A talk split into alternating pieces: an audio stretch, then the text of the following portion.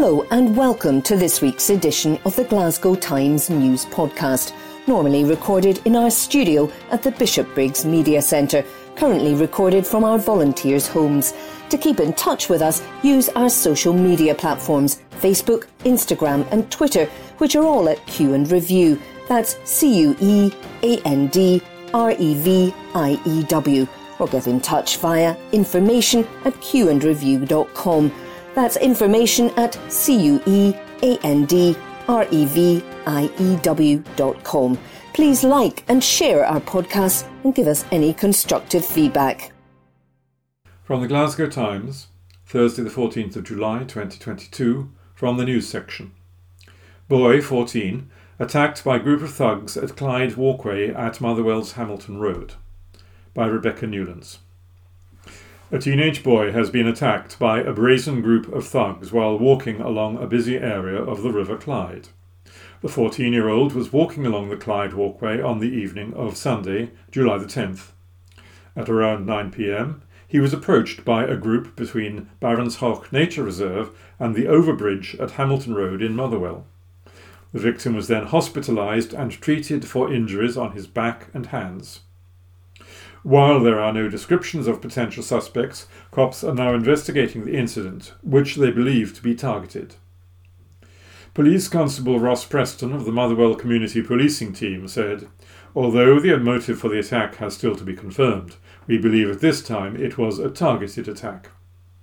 No matter the cause, the fact is that a 14 year old boy has been hospitalized after being attacked by a group of people who have been brazen enough to carry out the attack in a commonly used area by the River Clyde. This sort of behaviour will not be tolerated.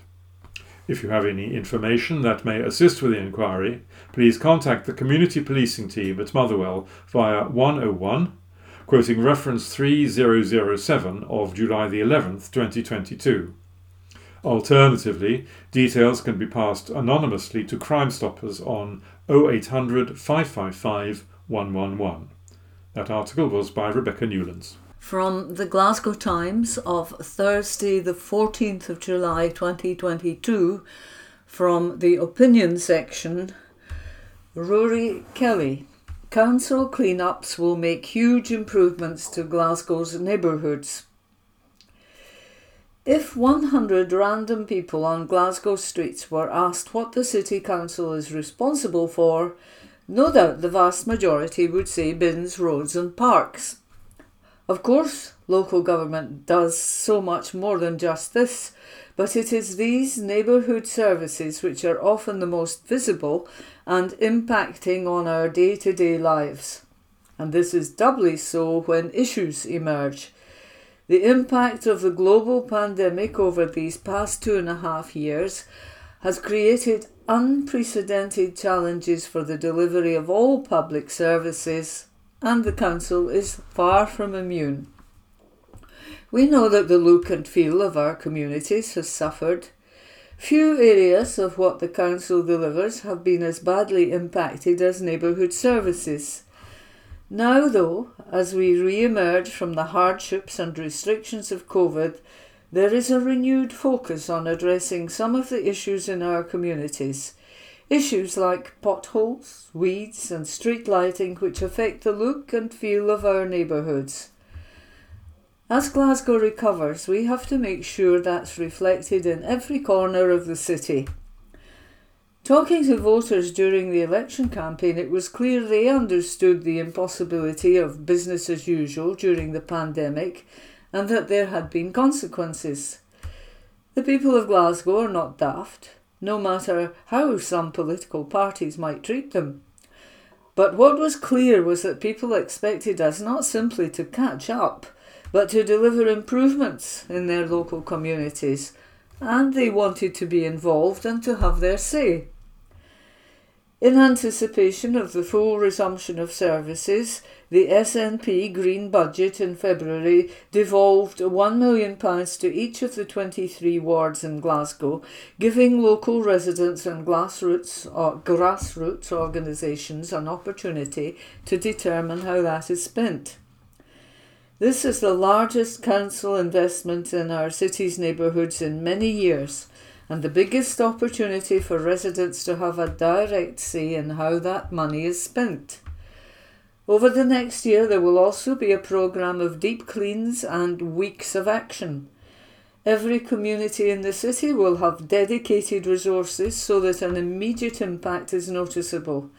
This will include parks and cleansing staff, gully cleaning teams, graffiti removal and enforcement, along with our housing association partners and local police officers.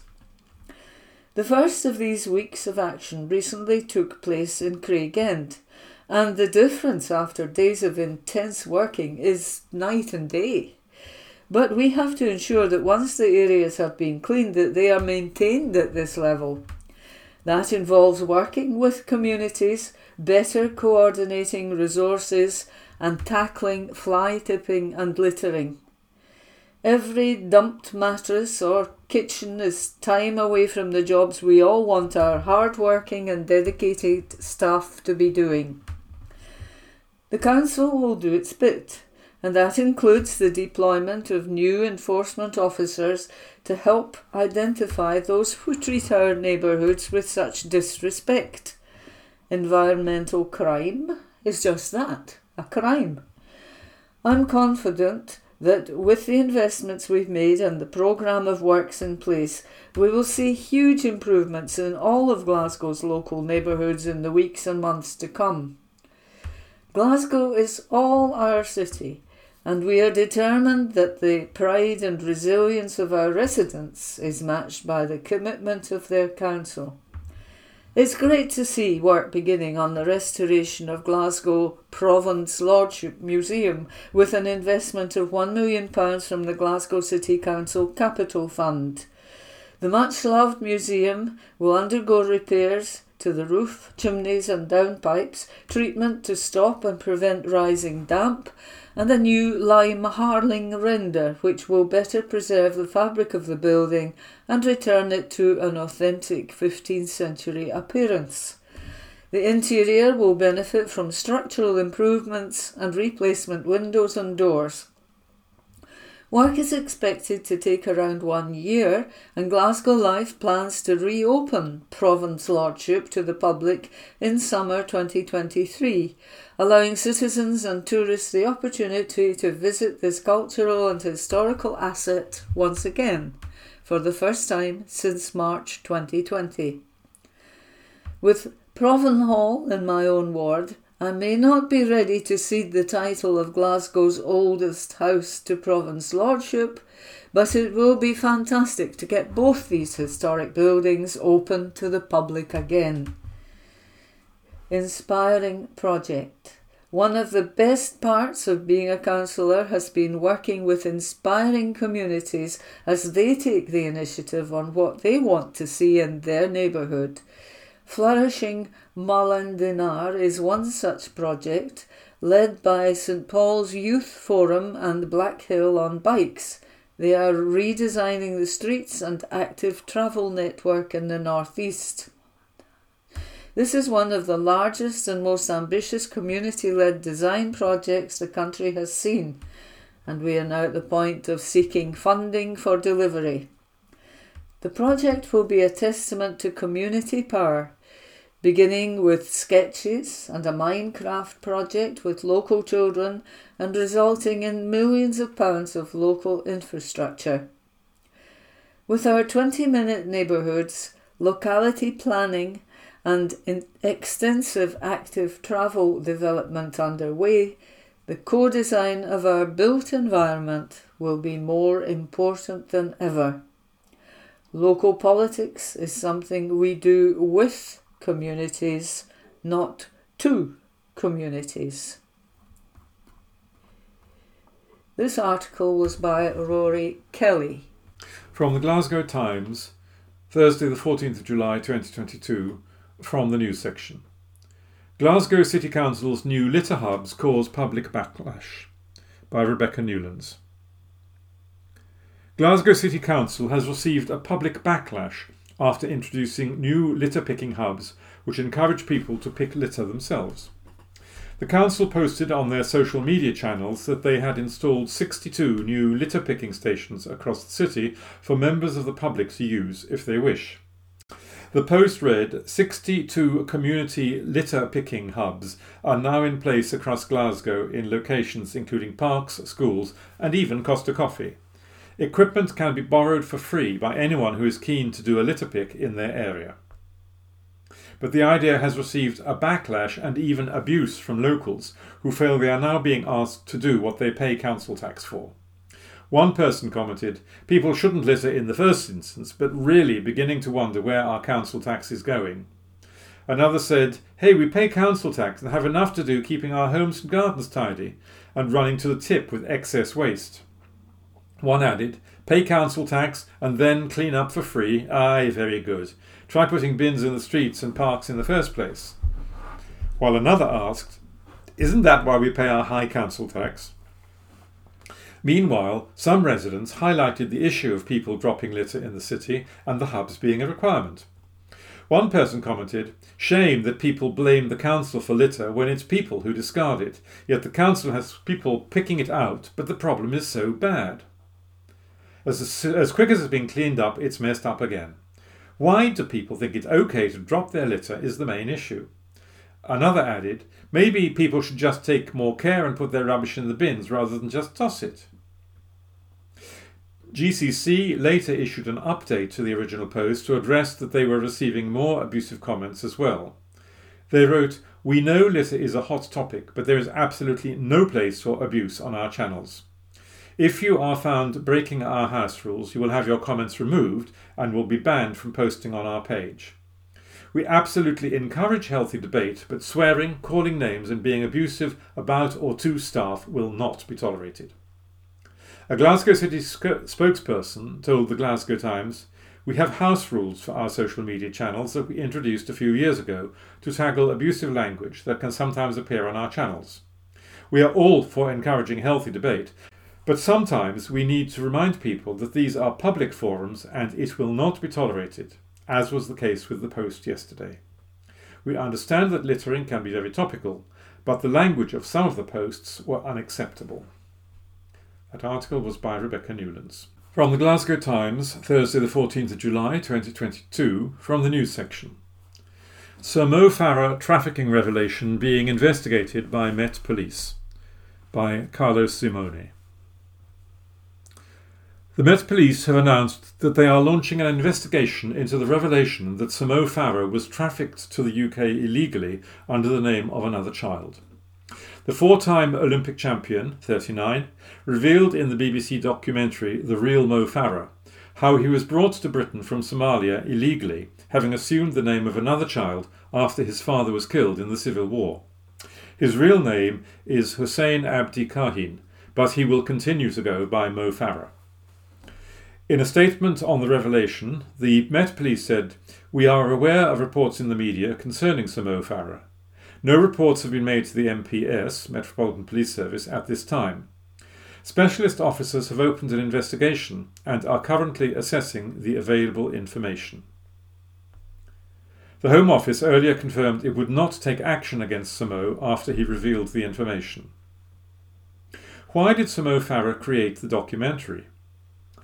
In the documentary broadcast on Wednesday night, Sir Mo said he was helped to obtain UK citizenship by his school PE teacher Alan Watkinson while still using the name Mohammed Farah.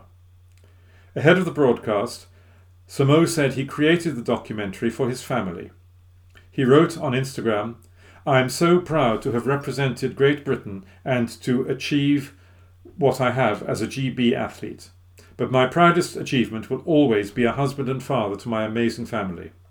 I did this documentary for them, so they could understand more about the experiences that led us to becoming the family we are today.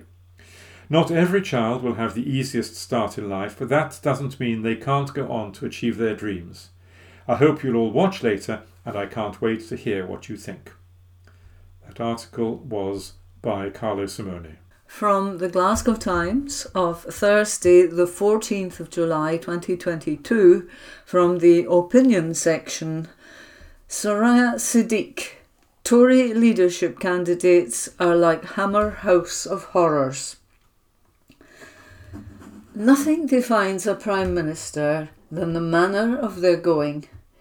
Contrast the non resignation statement and denial of responsibility from Boris Johnson with the dignified exit of Gordon Brown all those years ago. Johnson's tenure has damaged politics, and it is time to move on from the circus. No tears should be shed for a Prime Minister with a history mired with sexist, homophobic, and racist comments. In one Islamophobic incident, Johnson compared Muslim women to letterboxes. As a woman of faith, I face inequality on a regular basis, and I never expected this from a Prime Minister.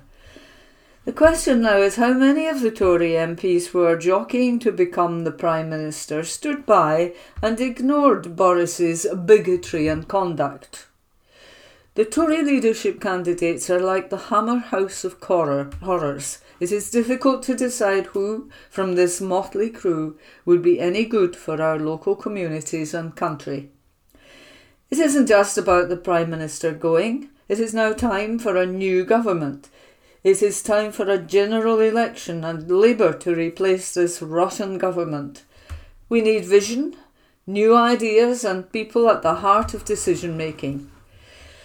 Whilst the Tories typically focus on tax cuts, the reality is energy prices are a real pressure point for far too many Glaswegians.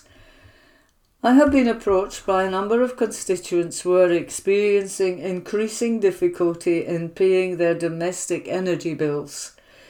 Given that the impending raising of the price cap will make the current situation considerably worse for many vulnerable consumers of energy, I am very concerned that many Glaswegians will struggle to keep their homes warm this winter with potentially serious consequences for their health and well-being. All levels of national and local government, including suppliers and Ofgem, must do more to buffer children and families from this unfair pressure. It is also of growing concern that too many of our libraries and community centres remain closed or have restricted opening times. If ever our communities needed warm spaces to apply for jobs, study, and attend their club, it's now. The need for warm banks as well as food banks is expected to rise. When libraries are properly funded and resourced, they are educational and social vehicles. Living in overcrowded housing, it was my local library, the reliable, resource safe space where I spent many evenings and weekends studying for exams and completing coursework. Without the much needed resource, I doubt I would have gone to university. The words of Nelson Mandela come to mind. Education is the most powerful weapon which we can use to change the world. Local community facilities must be opened now. It does not require any new data or analysis to determine their importance in health well-being and tackling inequality. Thanks to community activists, local communities, and my Labour colleagues who continue to campaign for the needed and loved community facilities to reopen as a matter of priority, especially in light of the cost of living crisis. There needs to be a fairer funding model from Scottish Government to local councils to ensure these vital facilities remain open and functioning to full capacity. Rest assured, Labour will stand with our fellow Glaswegians to ensure their voices are heard in the corridors of power, because Glasgow Labour care and we love Glasgow. This article was by Soryia Siddique. From the Glasgow Times, Friday the 15th of July 2022, from the news section Gone too soon, body of Paisley man discovered in Glencoe by Stacey Mullen. The body of a Paisley man has been discovered in Glencoe. Police said Gordon Don was found in the water at Lochlan na Carlowby on Wednesday, June 29th. The 48 year old is from the Paisley area. In a statement, his family said, Gordon has gone too soon. He will be sadly missed by his family and everyone who knew him. Detective Sergeant June Newsom said, Our thoughts are with Gordon's family at this difficult time and they have asked for privacy. I would also like to thank the public who responded to our appeal to identify Gordon. His death has not been treated as suspicious and, as with all sudden deaths, a report has been sent to the Procurator Fiscal. And that article was by Stacey Mullen. From the Glasgow Times, Friday the 15th of July 2022, from the news section Glasgow mum attacked cops at her Glasgow flat. Exclusive by Catriona Stewart. A mum attacked two cops after they were called out to a disturbance at her flat. Chloe Marshall lashed out at police during the incident on July the 3rd, 2020, and kicked and hit them. But Sheriff Simone Sweeney was told last week the young mum was working hard to change her life. The Deputy Fiscal told Glasgow Sheriff Court the incidents happened at 9.30pm as cops had been contacted in relation to an ongoing disturbance at the property. Police attended and were met by Sweeney, who, the court was told, was heavily intoxicated and hostile. Sweeney, from Castlemilk, immediately became violent to police who were making efforts to calm her down. Officers then entered Sweeney's property and she punched one of them to the arm. She was told she was under arrest and at this point began to kick out, push, and scratch the arms of both officers. While being restrained, the 24 year old managed to kick one of the police to the leg. Sweeney's defence lawyer said his client's ex partner had just been at the property and they had been arguing. He had taken her mobile phone and smashed it. The solicitor said she was upset and hostile and had taken alcohol. The officers mentioned seeing broken glass on the floor of the property, but that had come from the mobile phone. She is doing well now. A significant degree of maturity has grown in her, and she's looking after her and her son's interests now.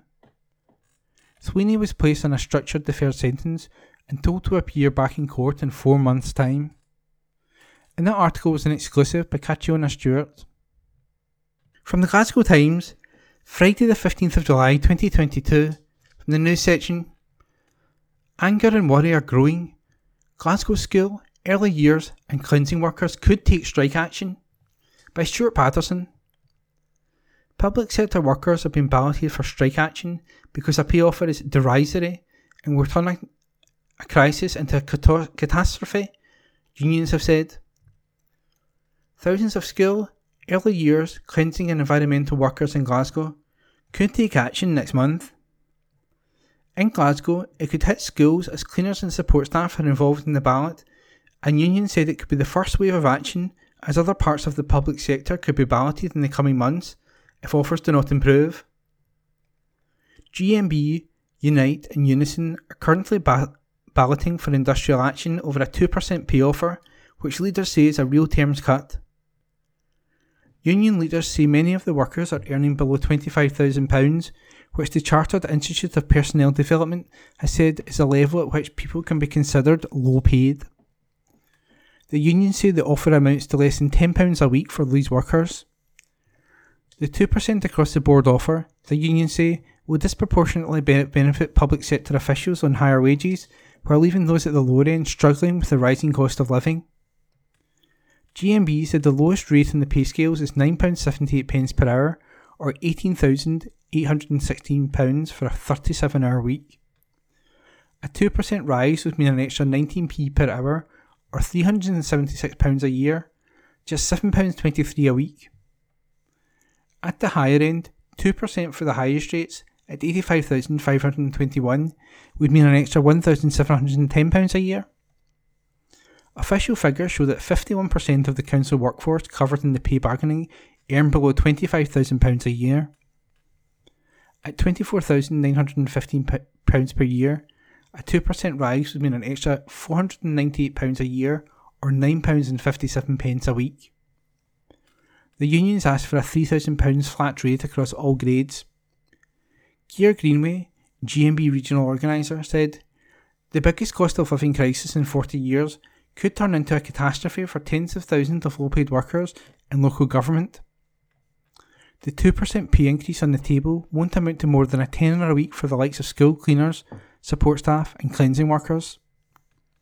In case anyone needs reminding, they are just some of the key workers that were applauded on the doorsteps two years ago by the same politicians now denying them a pay deal that confronts soaring inflation and eye watering energy bills. Anger and worry are growing because the 2% was roundly rejected in the spring, politicians are sleeping in the summer, and the autumn energy price hike will give way to a brutal winter when many workers won't be able to afford to heat and eat, never mind one or the other. Unison states this offer is derisory. It will exacerbate the gap between those in the lowest and those in the highest rates of pay. And this is in sharp contrast to the 5.2% increase that councillors themselves have just received from April the 1st, 2022. A COSLA spokesperson responded we remain in ongoing negotiations with our trade union partners. And that article was by Stuart Patterson. From the Glasgow Times, Friday the 15th of July 2022, from the news section Man airlifted to hospital in Glasgow after boat capsizes in the River Clyde. By Sarah Campbell. A man was airlifted to a Glasgow hospital yesterday after his boat capsized in the River Clyde. Close to 3:30 p.m., Coastguard personnel from Greenock, Helensburgh, and RNLI Helensburgh raced to respond to reports of persons in the water somewhere between Port Glasgow and Cardross. They discovered two people who had been in the water for close to an hour before being seen by a passing train driver who stopped to help. After they were safely removed from the river, one man was taken to the Queen Elizabeth University Hospital in Glasgow by an emergency rescue helicopter. The second was taken to nearby Cardross train station, where he was met by ambulance crews. The Greenock Coast Guard rescue team said both casualties were thankfully wearing flotation aids, which has kept him afloat whilst being in the water for approximately 60 minutes. Thanks to ScotRail and British Transport Police, Scotland, for their assistance. And that piece was by Sarah Campbell. From the Glasgow Times, Friday the 15th of July 2022, from the news section, man who is unable to feed or dress himself is denied disability payments. By Gordon McCracken. A seriously ill man has hit out at benefits bosses after he was denied disability payments, despite being unable to feed or dress himself. John Docherty, who suffers from sciatica and sev- severe nerve damage, was shocked when the Department of Work and Pensions, DWP, told him he was not eligible for personal independence payments, PIP, a form of financial support available to people with severe disabilities. The grandfather, from Greenock, said his condition prevents him from completing simple tasks like opening a jar or putting on his clothes. But a DWP assessment, seen by our sister title The Greenock Telegraph, said that Mr. Docherty should not be awarded the assistance payments as they believe his mobility is adequate. While the report into Mr. Docherty's condition admitted that the 50 year old still needed aid to prepare simple meals and wash, his claim for support payments was still refused. Mr. Docherty told the Greenock Telegraph that the decision had been devastating.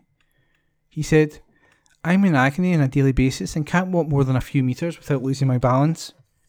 People have had to carry me home before as I've fallen uh, over in the street or have taken a seizure. I provided the assessors with photos of all the injuries I suffered from falling over. There were everything from cuts and graces to broken bones and black eyes. I don't know what's going to happen next. I wouldn't wish this struggle on anyone. It's difficult to go downstairs. My hands don't work properly, so I struggle to grip things, and the pain in my legs just leaving me unable to get about. I worked hard when I was younger, and I never took time off when I was struggling. Now I wish I had looked after my health because it's not done me any good. I've worked myself into the ground in the long run. I can't get into a lot of the rooms in my house and I struggle to cook for myself. I basically live off takeaways because I can't open jars or lids. I've no grip at all. There are obstacles in my life every day, which to other people would be simple things, but my mobility is completely short. Being told I can't get any support because I'm apparently able to move myself about is a complete slap in the face. Mr. Docherty says the rising cost of living have put extra strain on him financially, and that not refuse PIP had put him in an even more difficult position. When contacted about Mr. Docherty's situation, a DWP spokesperson chose not to comment on his specific circumstances. They said, Personal independence payment, PIP, assessments are carried out by healthcare professionals trained to consider the impact of someone's health condition or disability, and they focus on an individual's functional needs arising from their long term health condition or disability, not the health condition or disability itself. Our priority is that the millions of people we support every year get the benefits to which they are entitled, and to ensure they receive a supportive and compassionate service. And that article was by Gordon McCracken. From the Glasgow Times, Friday the 15th of July 2022, from the news section ScotRail confirms date for return of normal timetable after months of reduced services. By Laura Webster. ScotRail has confirmed that its normal timetable will soon be reintroduced after months of reduced services caused by a dispute over pay for drivers. The recently nationalised rail operator cut hundreds of services in May amid a staff shortage and drivers refusing to work on rest days. Following the negotiations, members of the union ASLEF agreed to accept ScotRail's improved 5% pay offer this week, meaning an end to disruption. From Wednesday, July the 20th, hundreds of services will be brought back and the temporary timetable brought to an end. ScotRail's said work is underway to ensure that the timetable can be fully restored with nearly 700 services and planning staff are working flat out to carry out the changes required. David Simpson, ScotRail Service Delivery Director, said, We are delighted to be able to introduce the timetable, adding almost 700 services each day and delivering the service that our customers expect and deserve. It has been a very challenging few months, impacting those across the country who rely on rail travel and on our staff too. It is a big step forward to reach such a positive resolution and continue in our efforts to provide the safest, greenest, and most reliable railway we can. We thank customers for their patience through this period. And that article was by Laura Webster. This article is from the Glasgow Times, date 15th July 2022, from the Lifestyle section. Alexandra Parade and Easterhouse free festivals to take place. Here is what you need to know. By Anne Fotheringham. A famous fancy dress parade is calling for East End groups to get involved as two free family friendly festivals return to the area after a two year absence. Alexandra Park Festival Day and Parade, which features live music, food, and kids' activities, will take place on Saturday, July 23rd and the Bridge Family Festival Day, which includes art workshops, bungee jumps, music, and more, is happening on Saturday, July 30th in Easterhouse. Both run from 12 noon until 4 pm and admission is free. Matt Addicott, Artistic Director at Platform, said the festivals haven't taken place since 2019 due to COVID so we and our local partners and supporters are delighted to run them once again and provide a great day out for families. These events are packed with feel good fun activities with lots to see and do, and we can't wait to welcome everyone along. We are also looking for local East End groups to join us in our fancy dress parade, which is part of the Alexandra Park Festival Day on July 23rd. We want people to come dressed as their favourite fictional character to celebrate Scotland's Year of Stories. To take part, email info at platform online.co.uk. That article was by Anne Fotheringham. This article is from the Glasgow Times, date 15th July 2022, from the Lifestyle section. Foreplay Crazy Golf in Glasgow reveals new cocktail garden by Lauren Brownlee. A crazy golf venue in Glasgow has revealed a brand new cocktail garden. Foreplay Crazy Golf are ushering in long summer nights with their new space, complete with deck chairs, an outdoor bar cart, and summer decor galore, popping up at the venue until August 28th. The Tea Aft Terrace will bring the summer vibes to the city, no matter the weather. Complimentary cocktails will be offered to customers every time Glasgow's weather reaches 20 degrees until Sunday, July 31st. Available to walk ins and bookings, customers playing at least one round of crazy golf can redeem their free cocktail as soon as Glasgow heats up by visiting Foreplay's front desk. Venue staff will verify the temperature each morning via Google Forecast. And if Glasgow is scheduled to reach 20 degrees Celsius at any point in the day, customers can claim their drink.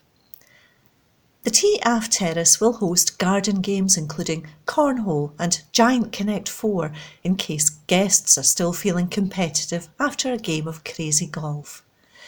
It will also welcome the very best Glasgow DJs each Saturday night. Walk ins are welcome or book now at foreplaycrazygolf.co.uk. That article was by Lauren Brownlee. This article is from The National, date 15th July 2022, from the Culture section. Van Gogh self portrait discovered in Scotland could be worth £100 million. By Jane MacLeod. The never before seen Vincent van Gogh portrait, discovered by curators at the National Galleries of Scotland, could be worth £100 million, an art historian has said. Speaking to BBC Scotland's The Nine on Thursday evening, Dr. Bendor Grosvenor said the last Van Gogh self portrait to be sold in the market fetched 71 million US dollars, or 60 million pounds, in 1998. It came after curators at the National Galleries of Scotland discovered a Van Gogh self portrait on the opposite side of Head of a Peasant Woman when preparing the painting for an upcoming exhibition. Dr. Grosvenor said the true value of the portrait would be difficult to determine due to the work that had to be done to the painting. It is very difficult to judge the value on the basis of the x ray we've just seen, he said. First of all, there's a number of hurdles we've got to get through. Can they take the cardboard and glue off the back? And secondly, is it a fully finished portrait? I mean, maybe Van Gogh painted it out or covered it up or abandoned it because it was just a study. So we can't tell, but you're probably talking at least £100 million now. He called the discovery an extraordinary coup and said it would be impossible for a Scotland based museum to buy a Van Gogh on the open market. There's only one other Van Gogh self portrait in the UK public collection, and that's in London, Dr. Grosvenor said. In these hard pressed times, if you were to ask a museum here in Scotland to go and find on the market a Van Gogh self portrait, it would just be absolutely impossible. The last one for sale publicly was as long ago as 1998, and it made them $71 million. So this is an extraordinary coup and a fantastic discovery. If it all comes off, this is one of the most extraordinary acquisitions any museum could hope to make. So people will be flocking to the Mound to see this picture. The self portrait will be available to view in the exhibition A Taste for Impressionism at the Royal Scottish Academy, Edinburgh, from July 30th until November 13th. That article was by Jane MacLeod. Glasgow Times News on Monday, the 18th of July. BBC television licence could be replaced by a new tax levy. An article written by Kieran Doody, UK trending editor. UK households could face a new BBC tax, even if they don't have a television in their home. The change to the BBC television licence could see the current £159 a year fee axed to make way for a viable alternative to the current licence fee, a new report has suggested. The Lords Communications and Digital Committee said the model, in which each household would be required to pay a flat fee, regardless of consumption, could provide the broadcaster with predictable and sustainable levels of income.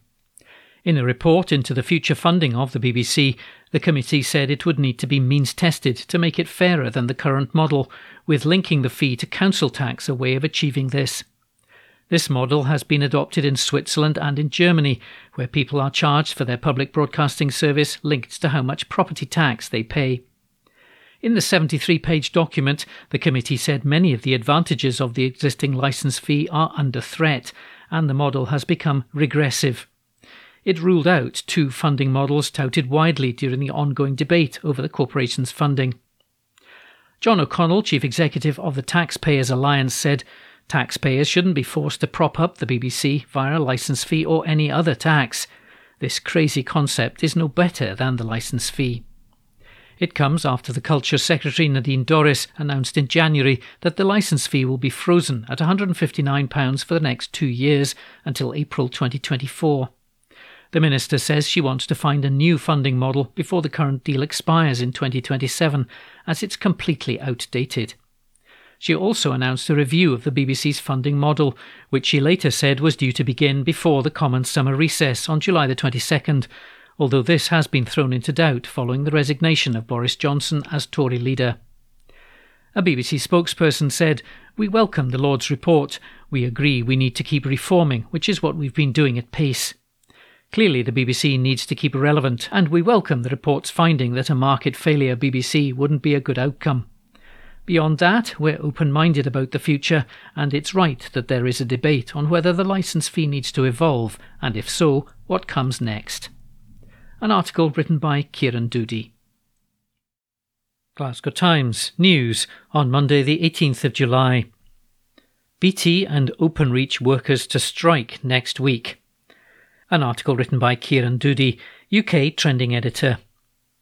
BT customers have been issued an 11 day warning ahead of disruption to services amid staff walkouts. BT and Openreach staff have voted to stage two 24 hour walkouts in a dispute over pay. Members of the Communication Workers Union, or CWU, will strike on July the 29th and August the 1st after voting for industrial action last month. CWU General Secretary Dave Ward said, For the first time since 1987, strike action will now commence at BT Group. This is not a case of an employer refusing to meet a union's demands. This is about an employer refusing to meet us whatsoever. The serious disruption this strike may cause is entirely down to Philip Jansen, the BT chief executive, and his friends, who have chosen to stick two fingers up to their own workforce. These are the same workers who kept the country connected during the pandemic. Without CWU members in the BT group, there would have been no home working revolution, and vital technical infrastructure may have malfunctioned or have been broken when our country most needed it. Our members worked under great difficulty and got a real terms pay cut as a reward. The reason for the strike is simple workers will not accept a massive deterioration in their living standards. We won't have bosses using Swiss banks while workers are using food banks. We're not going to stop until we win. A BT Group spokesperson said, At the start of this year, we were in exhaustive discussions with the CWU that lasted for two months, trying hard to reach an agreement on pay. When it became clear that we were not going to reach an accord, we took the decision to go ahead with awarding our team members and frontline colleagues the highest pay award in more than 20 years, effective from the 1st of April. We have confirmed to the CWU that we won't be reopening the 2022 pay review, having already made the best award we could. We're balancing the complex and competing demands of our stakeholders, and that includes making once in a generation investments to upgrade the country's broadband and mobile networks, vital for the UK economy and for BT Group's future, including our people. The spokesperson added, while we respect the choice of our colleagues who are CWU members to strike, we will work to minimise any disruption and keep our customers and the country connected. We have tried and tested processes for large scale colleague absences to minimise any disruption for our customers, and these were proved during the pandemic. An article written by Kieran Doody. Glasgow Times News on Monday, the 18th of July fraudster took nearly £9,000 from five victims. An exclusive front page article written by Lauren Brownlee, senior reporter. A fraudster who charged people for gardening work he never carried out has been ordered to pay the money back. Cranhill man James Adair scammed a total of £8,891 from five different victims between February the 26th, 2020 and October the 19th the same year. The 38 year old appeared at Glasgow Sheriff Court for sentencing last week. Prosecutor Derek Buchanan said the accused used an email address which included the words Glasgow Landscaping. He offered to carry out work. Various complainers made payment, and the accused simply did not appear to carry out the work. He didn't respond to requests from the complainers. They made reports to police, and the accused was subsequently arrested in relation. The court heard that none of the money has been repaid. One woman from Carntyne, who was scammed out of £2,145 by Mr. Adair, told the prosecutor the incident has had a significant impact on her life and made her feel vulnerable and scared. A man from Bearsden was scammed £4,600 from Mr. Adair. Meanwhile, a Robroyston woman handed over £1,000. He also took £710 from a man in Lesmahagow and £436 from a man in Lenzie. Sheriff Patricia Price told Mr. Adair's solicitor, I'm very concerned about the course of conduct over an extensive period of time. He's got a record, but it's not analogous. I understand he's obtained new employment. The lawyer replied, Just this week he's secured full time employment. He's wanted for some time to make repayment, but he's been subject to bail conditions not to contact the complainers. He was told not to contact any of them, Sheriff Price said. He could have put the money into a different bank account and made payment today. He's held on to these people's money, and I'm sure some will be elderly. You heard the comment from one complainer. She feels scared and vulnerable. He was quick enough to take their money, but he's not so quick to repay it. Sentencing was deferred for six months. Sheriff Price told Mr. Adair, This offence meets custody. You seem to suggest for some people this wouldn't have had an impact because they're rich. You've left a woman feeling vulnerable and scared in her own home. I will allow you the opportunity to make repayment, and I expect a substantial amount of this to be paid off when you're back. If you don't make repayment, then all options remain open, and these include custody. Mr. Adair will return to court in January. An exclusive front page article written by Lauren Brownlee. Glasgow Times News on Monday, the 18th of July. Paramedics got back in their ambulance and locked the doors due to the behaviour of a Glasgow man. An exclusive article written by Lauren Brownlee, senior reporter. A man who was lying unresponsive in the back of a taxi went on to brandish an aftershave bottle at paramedics who were called to help him. An ambulance was called for David McGowan, who's 31, at 10 pm on July the 20th, 2020. Paramedics attended to the taxi on Shore Street in Govan and attempted to arouse him, but he remained unresponsive. He was believed to be intoxicated, and medical observations were carried out. But Mr. McGowan woke up and began frantically reaching for the front of the taxi.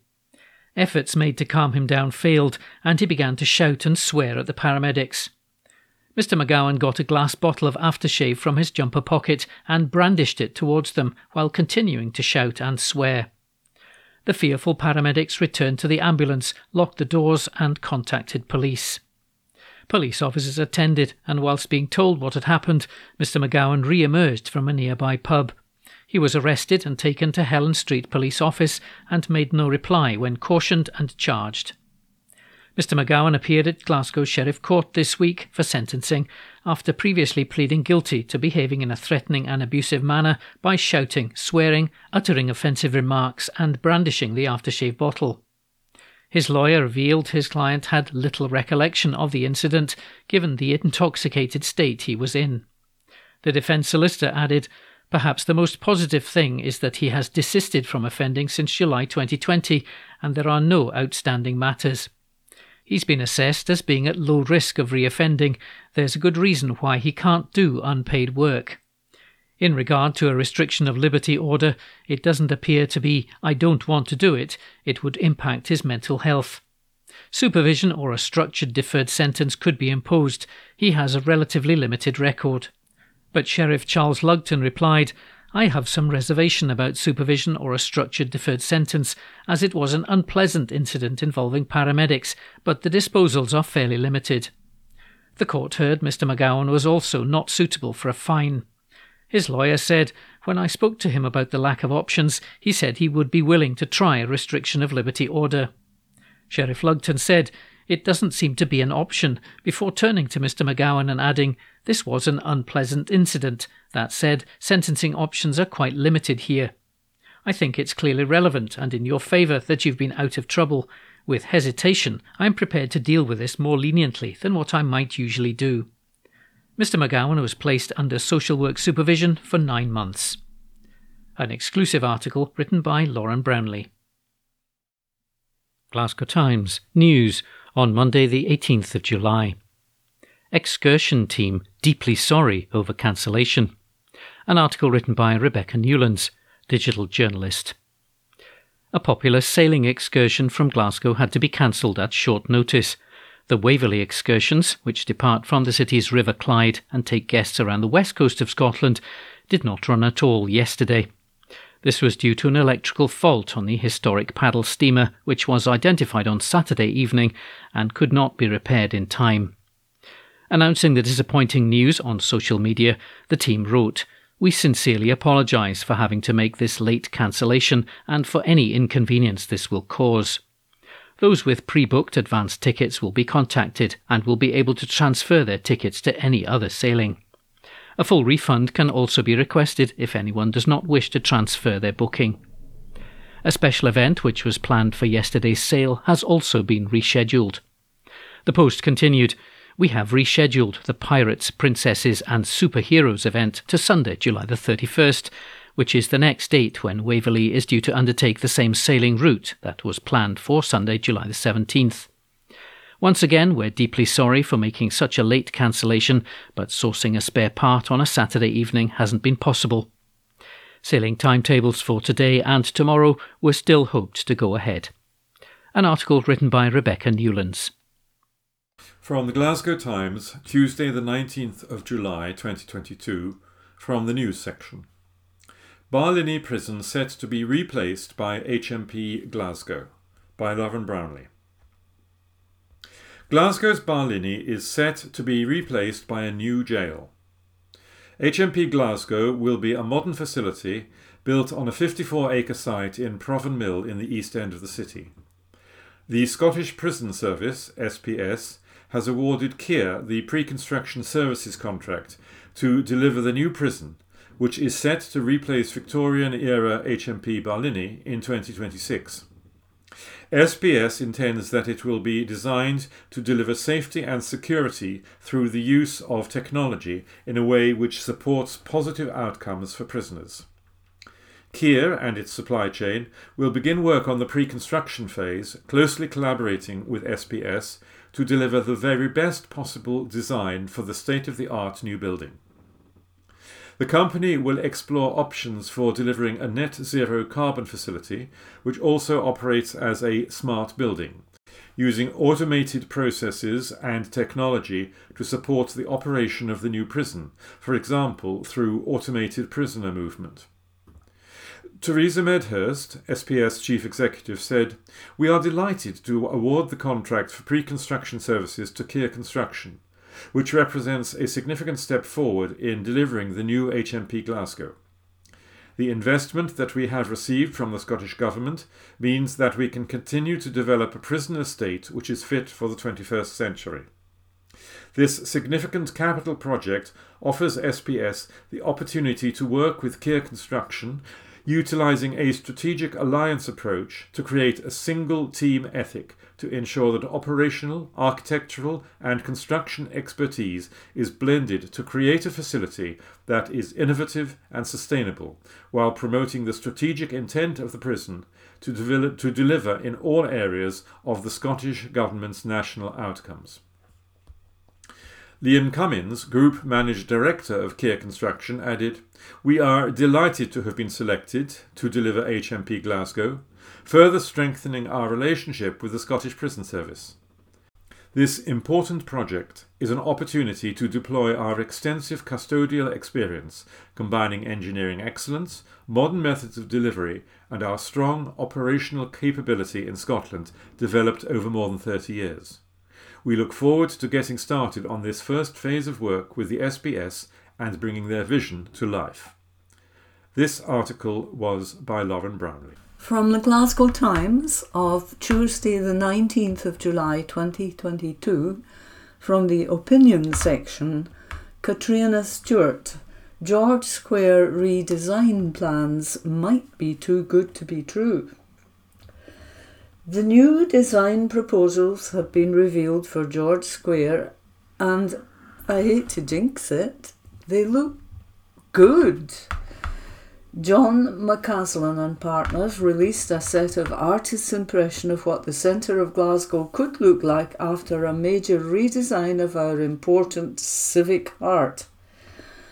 Our proposed reconfiguration aligns with the historic quadrant layout of the central space, a spokesman for the firm said, providing an overlay of new functionality to enhance this great space with a re energised civility for decades to come.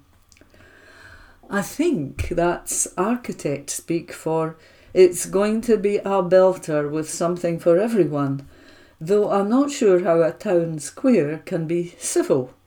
Minor point, of course. The designs have been drawn up in response to a public engagement exercise asking people in the city what they want from George Square. Previous attempts to revamp the square have met with disaster. First, the atrocious 1990s redesign that ripped up the trees and laid down red asphalt. Then the ill fated consultation in 2013 that saw a costly design bid launched. John McAslan and partners named as the winner, and then the plug pulled on the whole process. From red asphalt to red Nick. One of the standout features of the new designs is the amount of greenery. According to the survey, nearly 90% of people who responded wanted increased numbers of grass, plants, and trees in the square, and around 80% said they would spend more time there if it was greener. The suggested new plans make George Square look like a sophisticated park, a much more inviting prospect than it is currently. We think about Glasgow as being a grey, rainy city much of the year, but as record heat this week shows, the UK is becoming hotter, and we need to think forward about dealing with future temperatures as the planet heats up. Trees form a really important part of dealing with soaring temperatures, so it's pleasing to have shaded areas for people to sit underneath to shelter from the rain and shelter from the heat. Trees reduce how warm we feel our surroundings are, which is going to become an increasingly important issue, despite it being hard to contemplate when we keep looking out the window to grey skies. In recent years, the statues have been a contentious part of the George Square landscape, and the plans take into account how to respect the history and heritage of the city's statues while acknowledging that they mean different things or mean nothing to different people. Once more detail emerges about what the plans to relocate the statues to other parts of the square or other parts of the city mean in practice, that will need some careful thought and careful public conversation. Another interesting development is the design showing full pedestrianisation outside the city chambers. At the moment, the road is closed thanks to the Spaces for People initiative developed during the pandemic to give more space for active travel. But the new plans show the road is gone. Instead, there's a fluidity between the square itself and the Chambers building. This is how it should be. No barriers between the outside of the political hub of the city and the front door. That is, people can just walk right up exactly as it should be. After multiple false starts, it finally feels like Glasgow is being offered a George Square it can be proud of. But it's up to residents to take a part in ensuring we're given that. There are lots of ways for residents of the city to get involved and give feedback. You can attend drop in events, view the plans in George Square, and respond to an online survey. There's really no excuse not to get involved. George Square belongs to Glasgow, and it's up to us to shape how it looks and what it's used for. Sure, you can moan about hating the design or feeling that the whole enterprise is a waste of money, but if you do that, you're only wasting your own time. George Square is the centrepiece of Glasgow. It's where people come together to rally and protest, where we meet and socialise. It is the front garden to the city chambers, where the vital decisions about the city are taken. It's the face of the city for visitors and tourists. We really have to get this right, and it needs as much input as possible to ensure we do. After all, third time's a charm. This article was by Catriona Stewart. From the Glasgow Times of Tuesday, the 19th of July 2022, from the opinion section, Mike Dailly, time for a cost of living crisis bill to protect us all. Last month, the Scottish Parliament passed the Coronavirus Recovery and Reform Scotland Bill, which made a number of temporary COVID 19 public health protections permanent. The challenges of the pandemic have now been superseded by the UK's 40 year high rate of inflation and soaring energy bills. Our growing cost of living crisis is causing more financial misery for people than the COVID 19 pandemic. We've had no strategic emergency response from the Scottish Government, no cost of living emergency bill. Why not? The Scottish Government has increased the means tested Scottish Child payment to £20 per week, which helps around 104,000 children under the age of six. If this payment is extended to older children at the end of this year, it may help another 300,000 young persons.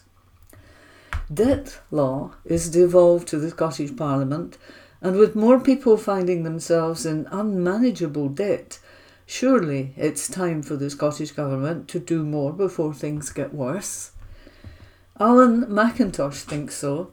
He's a Glasgow anti debt campaigner who runs the Financial Conduct Authority authorised website, advicescotland.com, and believes the Scottish Government should bring forward urgent legislation to help people with the cost of living crisis.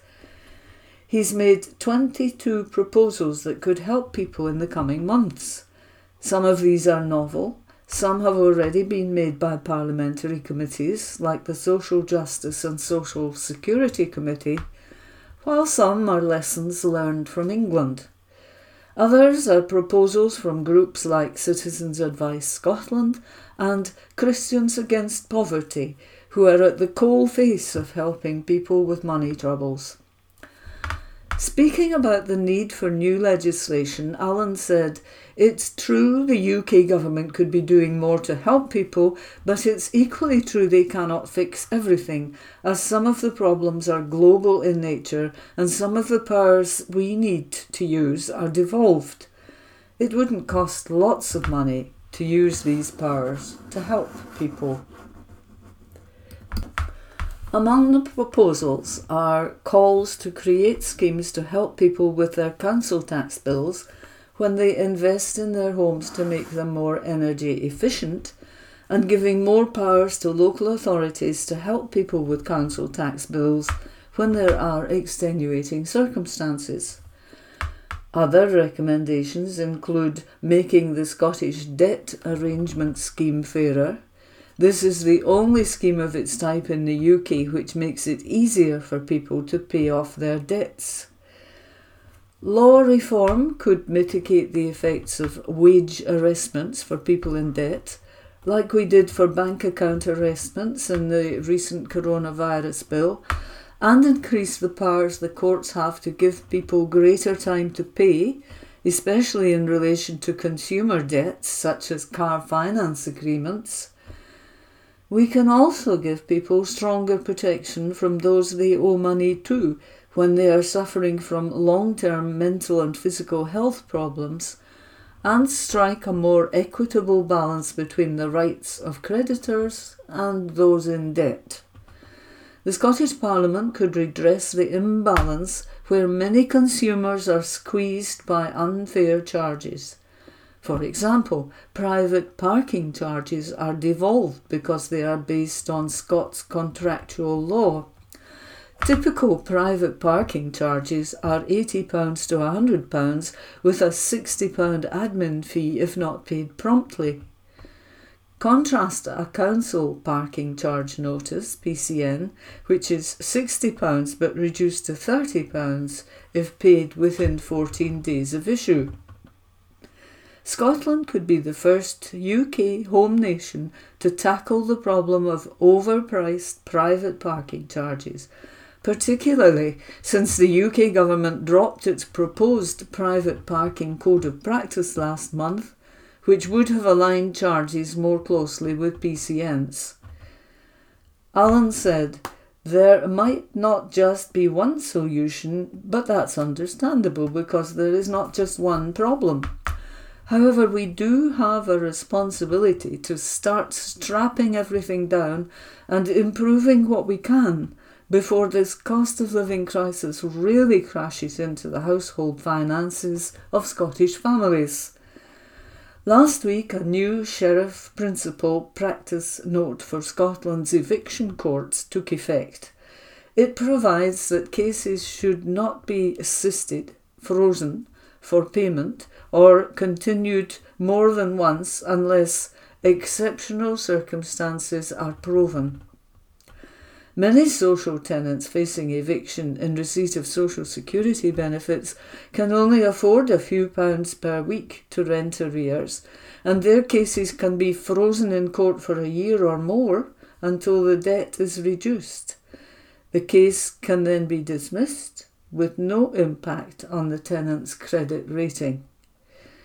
The new court guidance looks set to subject many tenants to payment decrees with a negative impact on credit scores, or worse, more evidential hearings with the risk of eviction orders and homelessness. This is something a cost of living crisis bill could address. This article was by Mike Dailly. From the Glasgow Times. Tuesday, the 19th of July 2022, from the news section. Transport cops warn alcohol is banned from trains as variety of booze seized. By Lauren Brownlee. Transport cops have reminded those travelling on trains that alcohol is banned. A photograph posted by British Transport Police West Scotland shows a huge haul of booze that has been seized from travellers. The transport officers wrote, we want everyone to enjoy the sunshine, but a reminder if travelling by train that alcohol is currently prohibited on at ScotRail services. Officers across the West Coast are working with at ScotRail and at Police Scotland to ensure you get where you are going safely. Hashtag safer shores. A ban on drinking alcohol on trains came into force in November 2020. The news comes as Scotland basks in a heatwave and thousands are heading to beaches across the country.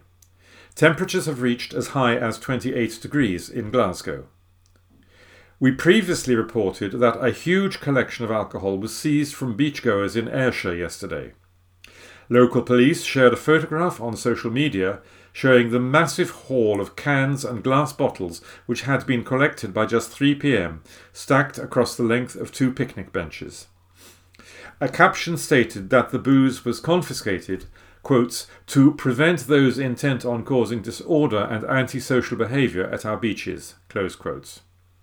With more warm weather predicted for today, police have reminded visitors of the laws surrounding public drinking in the area. That article was by Lauren Brownlee. Evening Times, July 20.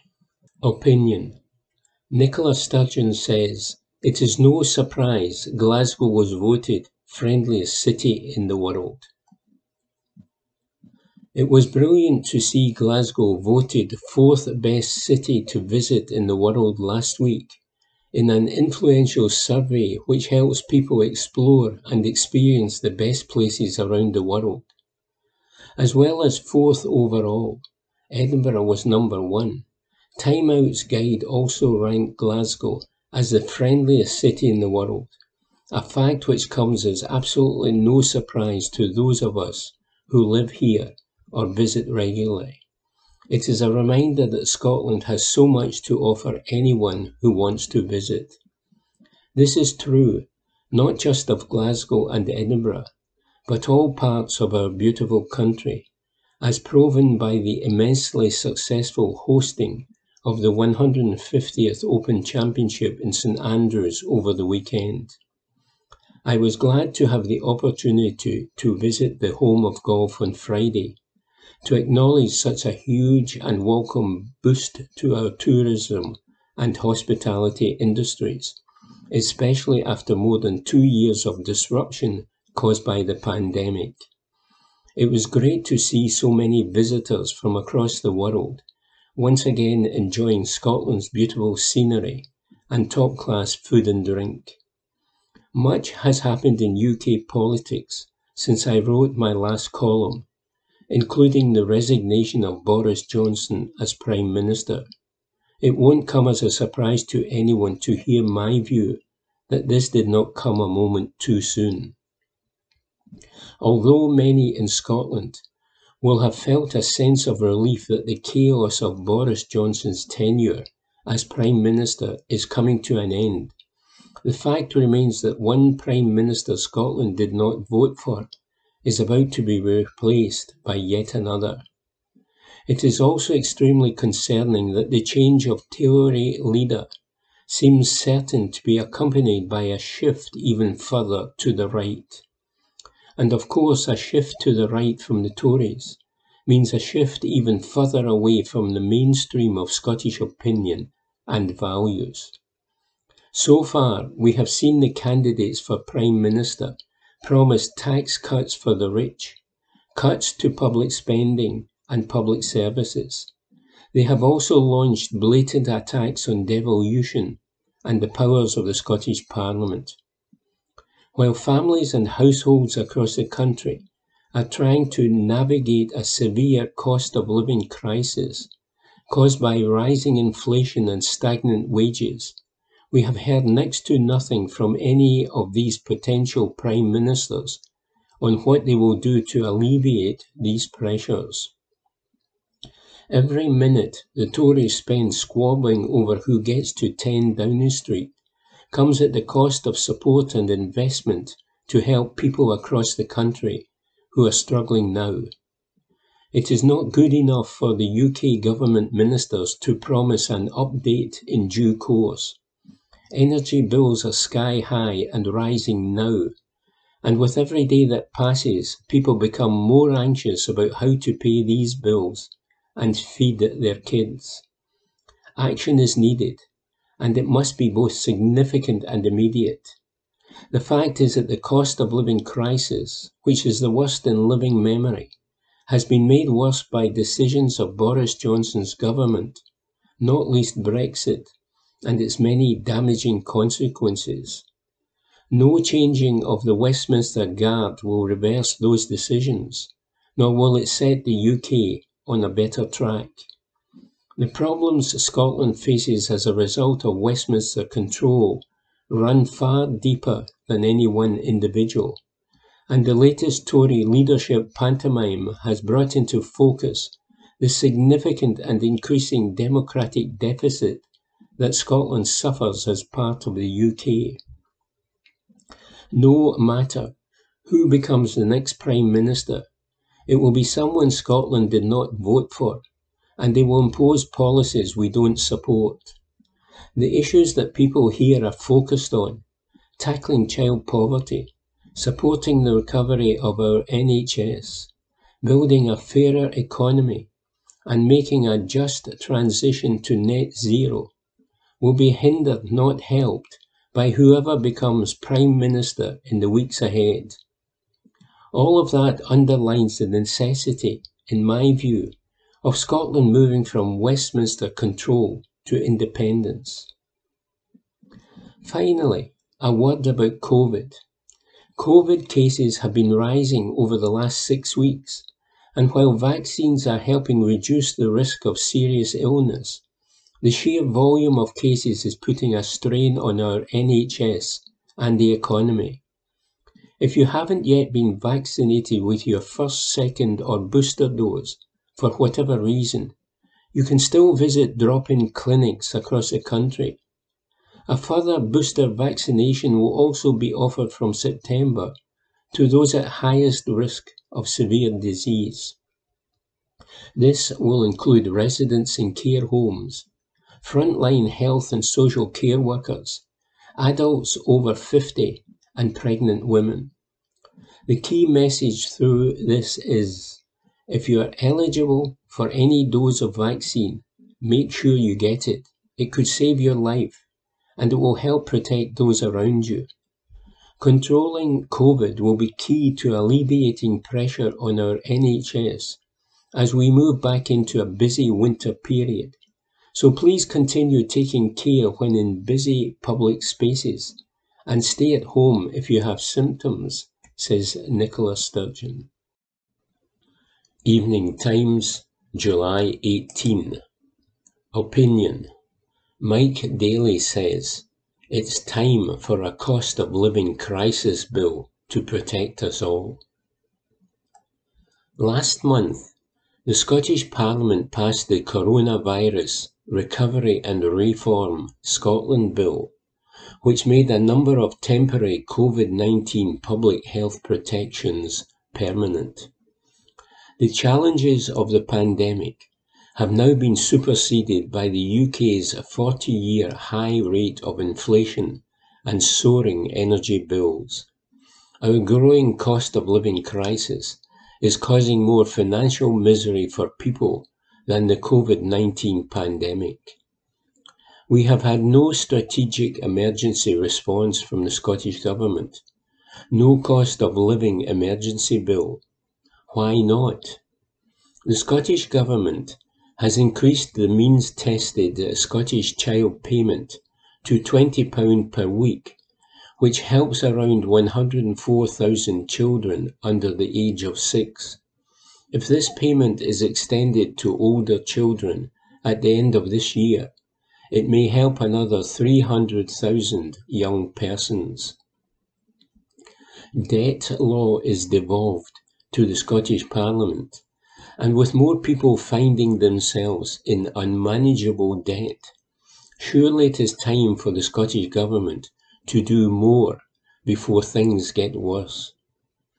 Alan McIntosh thinks so. He's a Glasgow anti debt campaigner who runs the Financial Conduct Authority authorised website, advicescotland.com, and believes the Scottish Government should bring forward urgent legislation to help people with the cost of living crisis. He has made 22 proposals that could help people in the coming months. Some of these are novel. Some have already been made by parliamentary committees, like the Social Justice and Social Security Committee, while some are lessons learned from England. Others are proposals from groups like Citizens Advice Scotland and Christians Against Poverty, who are at the coalface of helping people with money troubles. Speaking about the need for new legislation, Alan said, It is true the UK government could be doing more to help people, but it is equally true they cannot fix everything, as some of the problems are global in nature and some of the powers we need to use are devolved.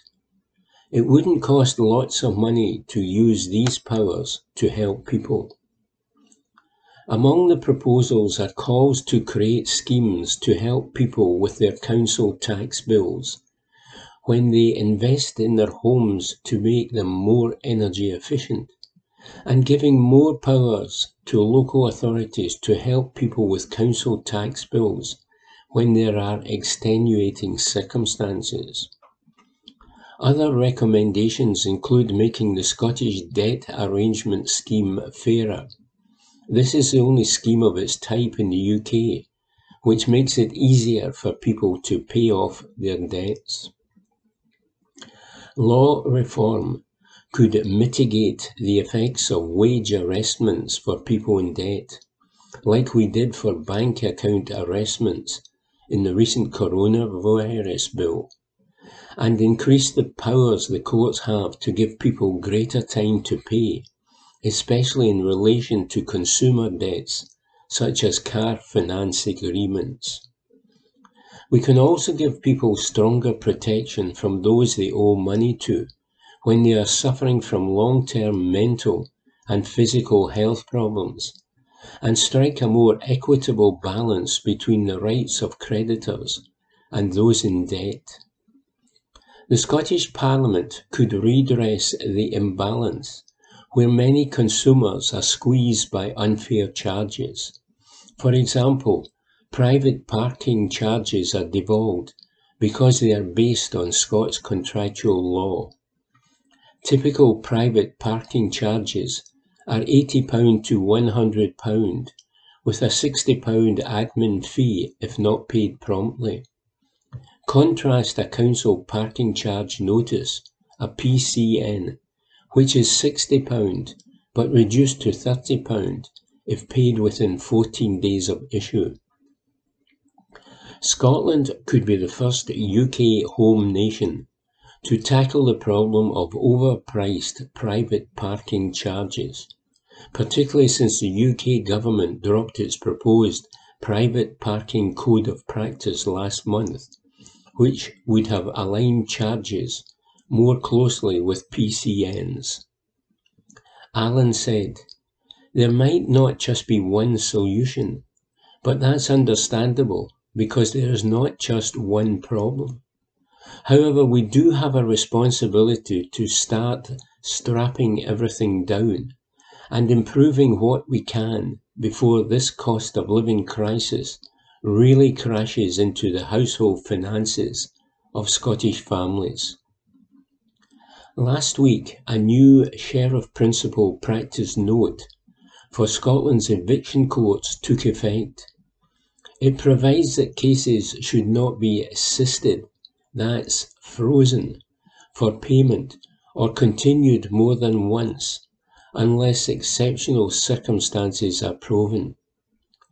Many social tenants facing eviction in receipt of social security benefits can only afford a few pounds per week to rent arrears, and their cases can be frozen in court for a year or more until the debt is reduced. The case can then be dismissed with no impact on the tenant's credit rating. The new court guidance looks set to subject many tenants to payment decrees with a negative impact on credit scores, or worse, more evidential hearings with the risk of eviction orders and homelessness. This is something a cost of living crisis bill could address, says Mike Dailly. Evening Times, July 18. Lifestyle. Archives reveal how Glasgow Fair Fortnight became city's favourite holiday. A report by Dr. Irene O'Brien of Glasgow City Archives. Glasgow Fair is one of the oldest holidays in Scotland. It began with a focus on trade, later becoming known for its amusements, and then the city's holiday fortnight. The fair was established in the 1190s when Bishop Jocelyn of Glasgow was granted the right to hold an annual eight day fair in July by William the Lion. Its original emphasis was on trade, primarily of horse, cattle, and produce markets, first held within the boundaries of Glasgow Cathedral. People often travelled a distance to buy and sell at Glasgow fair markets, which were free from tolls and under the protection of the king. Food and drink stalls and popular entertainments were laid on for fair goers.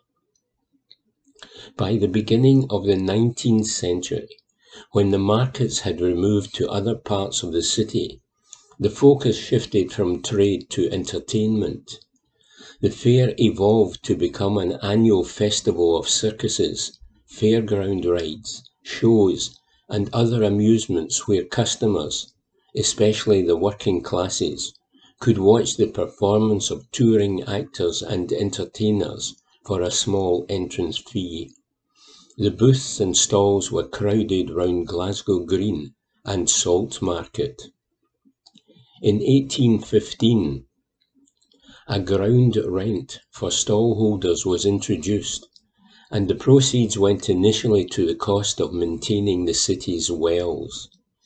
The city archives hold the council accounts, and those for 1815 list the entertainment and attractions offered to Glasgow citizens and its visitors during the fair. This included a Punch's opera, waxworks, and dwarfs, wild beasts, broadsword exercise, and a fat pig.